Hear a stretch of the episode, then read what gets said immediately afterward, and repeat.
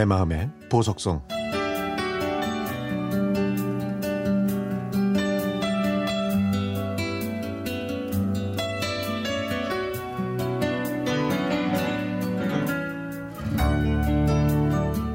(1959년) 겨울 서울의 한 고등학교 빙상부 선생님들이 철원에서 스케이트로 조금 유명하던 저를 스카우트하기 위해 저희 집에 찾아왔습니다. 저는 새 학기 입학이 이미 확정됐습니다. 철원에서는 처음 있는 일이라 저는 곧 선망의 대상이 됐죠. 그 무렵에 옆집에 제 또래 여학생이 겨울방학을 보내려 군산에서 왔습니다.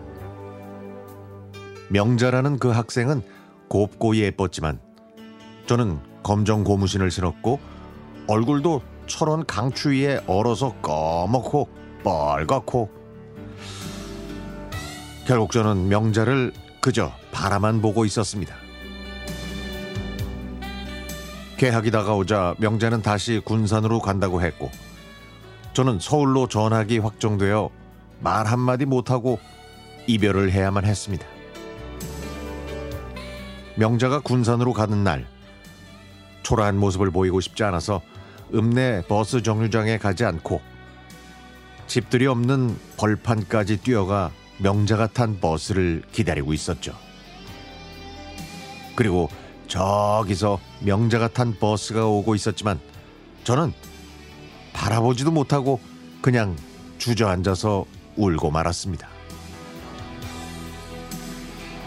저는 명자가 없는 철원에서 살 의욕이 없어졌습니다. 그래서 군산으로 가기로 결심했죠. 서울 선생님이 저를 데리러 오기 며칠 전에 저는 몰래 집을 나와서 새벽 기차를 탔습니다.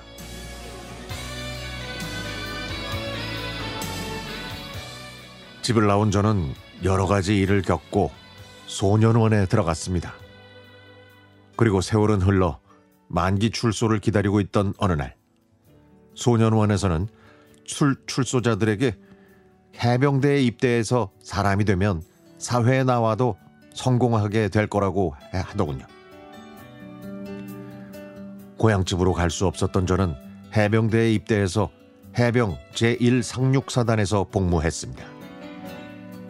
그리고 그 해 겨울 처음으로 휴가를 얻었지만 저는 고향 대신 경부선 야간 군용 열차와 중앙선 야간 열차를 오가며 휴가를 보냈죠. 해병대로 30개월을 보내는 동안 저는 어느새 철인으로 변해 있었습니다. 제대하고 처음 취직한 곳은 석유를 배달하는 곳이었고 그 일을 하면서 새벽과 밤에는 지리산 천왕봉과 반야봉에 올랐습니다.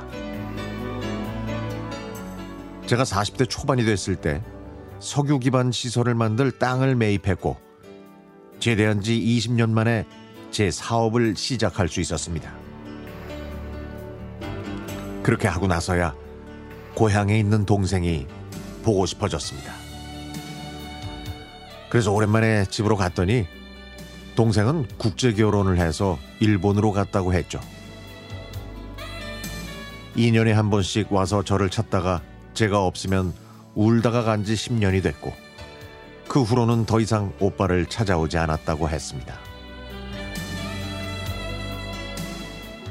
그 옛날 검정 고무신을 신은 초라한 제 모습과 예쁜 명자가 생각나서 눈가에 미소가 지나갔습니다.